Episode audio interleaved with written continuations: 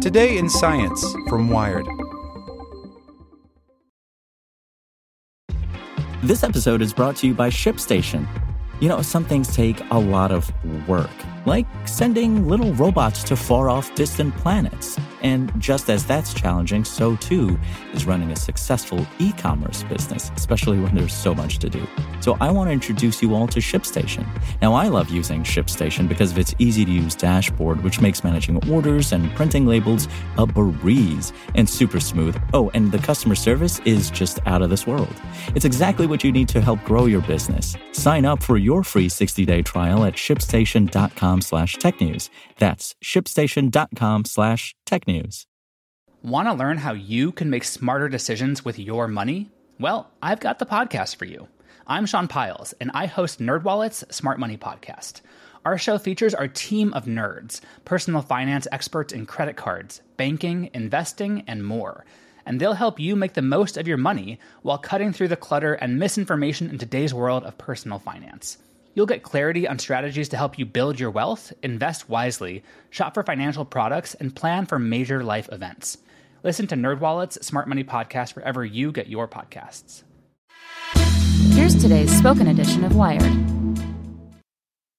Support for this podcast and the following message come from TD Ameritrade. You can get smart with your investing with help from knowledgeable professionals, customizable tools, and education designed just for you at TD Ameritrade, where smart investors get smarter. Member SIPC. The FDA announces two more antacid recalls due to cancer risk. Two more companies recalled their ranitidine drugs, generic forms of Zantac, over concerns they may contain a carcinogenic substance by Michelle Cohen Marill. That burning feeling in your chest after you eat a heavy meal could be heartburn, or it could be worry over the drugs you've taken to treat that heartburn.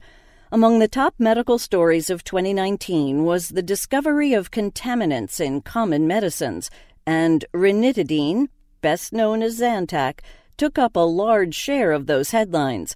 A cancer causing substance known as NDMA has been repeatedly found in one of the most popular antacid drugs in the United States. The scary news continues in 2020. On Wednesday, the Food and Drug Administration announced voluntary recalls of prescription forms of ranitidine by two generic drug companies, Appco Pharma and Northwind Pharmaceuticals, bringing the total number of ranitidine recalls to 14 in the past five months. The agency also reported that Mylan Pharmaceuticals recalled three lots of nizatidine, Axid, a similar drug, again because of NDMA. This week's recalls are a new cause for alarm for the 15 million Americans who take ranitidine at prescription levels and the millions more who regularly take lower dose over the counter versions. More than 60 million Americans experience heartburn at least once a month. Zantac was once the best selling drug in the world. Bianca Ryan, the season one winner of America's Got Talent, took to Twitter after the voluntary recalls this fall. I'm literally hyperventilating, like I've been taking Zantac every single day for the last 10 years for my GERD, she wrote, referring to gastroesophageal reflux disease a frequent or more serious form of heartburn, which occurs when acid from the stomach flows up into the esophagus. So, what do I use now? And they found what in it? For people worried about past use of Zantac and cancer risk, here's some backstory and a bit of perspective. Last year, Adam Clark Joseph, co founder of the mail order pharmacy Valisure, ordered ranitidine syrup prescribed to treat reflux in his infant daughter. The pharmacy distinguishes itself by testing every batch of drugs it sells for impurities. Earlier, it had found a potential carcinogen in valsartan, a blood pressure medica- a blood pressure medicine.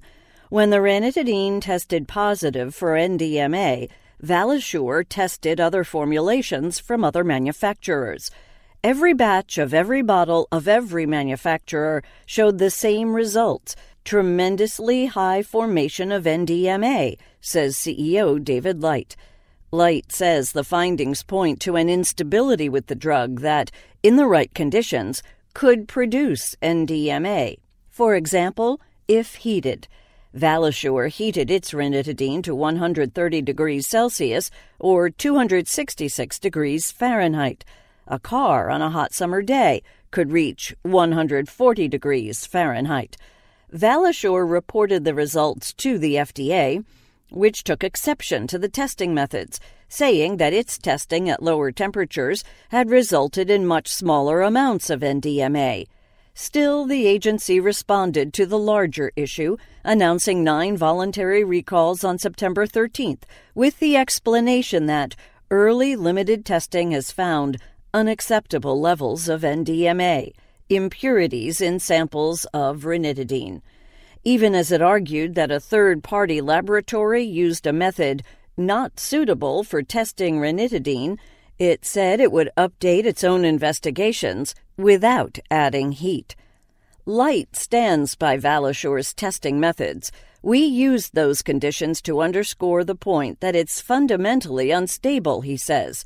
Valisure also conducted tests with simulated gastric fluid at body temperature, 37 degrees Celsius, and added sodium nitrite, simulating a diet with high levels of the common preservative found in processed meats, and found high levels of NDMA.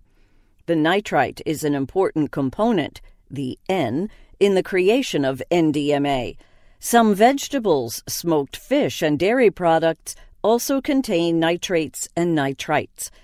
The FDA's own tests with simulated gastric fluid didn't show formation of NDMA, but they didn't add sodium nitrite. There is also some evidence that there may be a link between the presence of nitrites and the formation of NDMA in the body if ranitidine or nizatidine is also present, the FDA acknowledged on December 4th.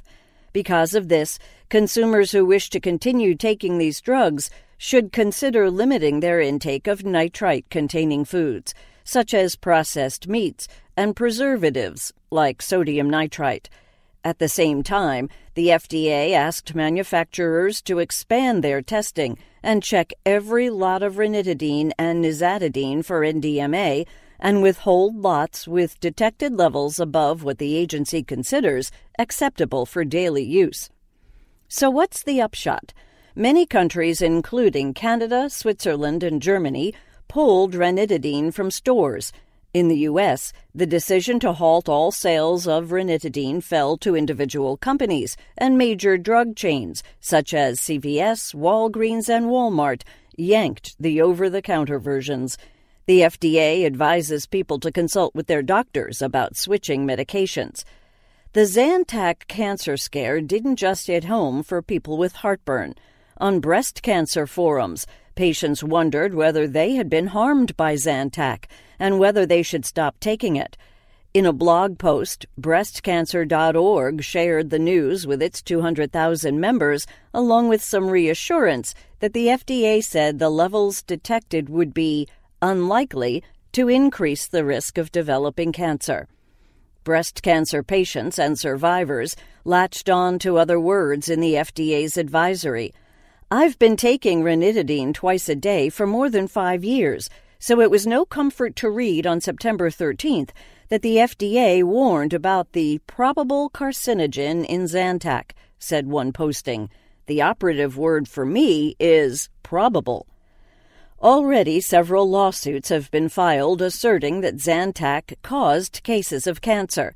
Valisure has submitted a citizen petition to the FDA asking the agency to request recalls of all ranitidine and suspend sales in the United States. The FDA says the NDMA levels they found in ranitidine were comparable to what people might be exposed to from eating smoked or grilled meat. But somehow that just highlights the added dangers of foods Americans love, foods that often cause heartburn. Of the antacid medications, only ranitidine and nizatidine a similar antacid medication, have been recalled over NDMA.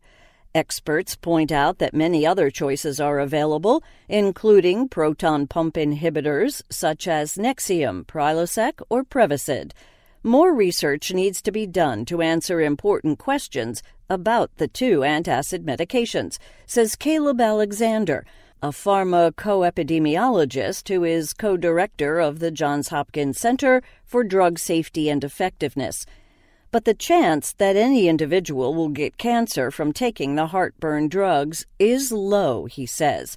Even if it raises one's risk, these are still rare outcomes that we're talking about, he says.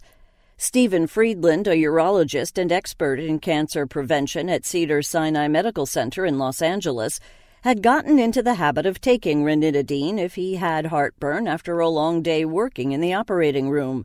He figures he took the antacid about once a week for the past year, so the news of NDMA came with a personal twist. It's important to keep things in perspective, he says. The goal is everything in moderation, not to get too anxious because anxiety has negative health consequences. Freedland has stopped taking ranitidine. Even better, he lost 12 pounds over the past several months and no longer has the bouts of heartburn. He is studying the impact of a low carb diet on cancer prevention and allows himself an occasional grilled steak. After all, life is all about balancing benefits and risks. Want to learn how you can make smarter decisions with your money? Well, I've got the podcast for you. I'm Sean Pyles, and I host NerdWallet's Smart Money Podcast. Our show features our team of nerds, personal finance experts in credit cards, banking, investing, and more and they'll help you make the most of your money while cutting through the clutter and misinformation in today's world of personal finance. You'll get clarity on strategies to help you build your wealth, invest wisely, shop for financial products, and plan for major life events. Listen to NerdWallet's Smart Money Podcast wherever you get your podcasts.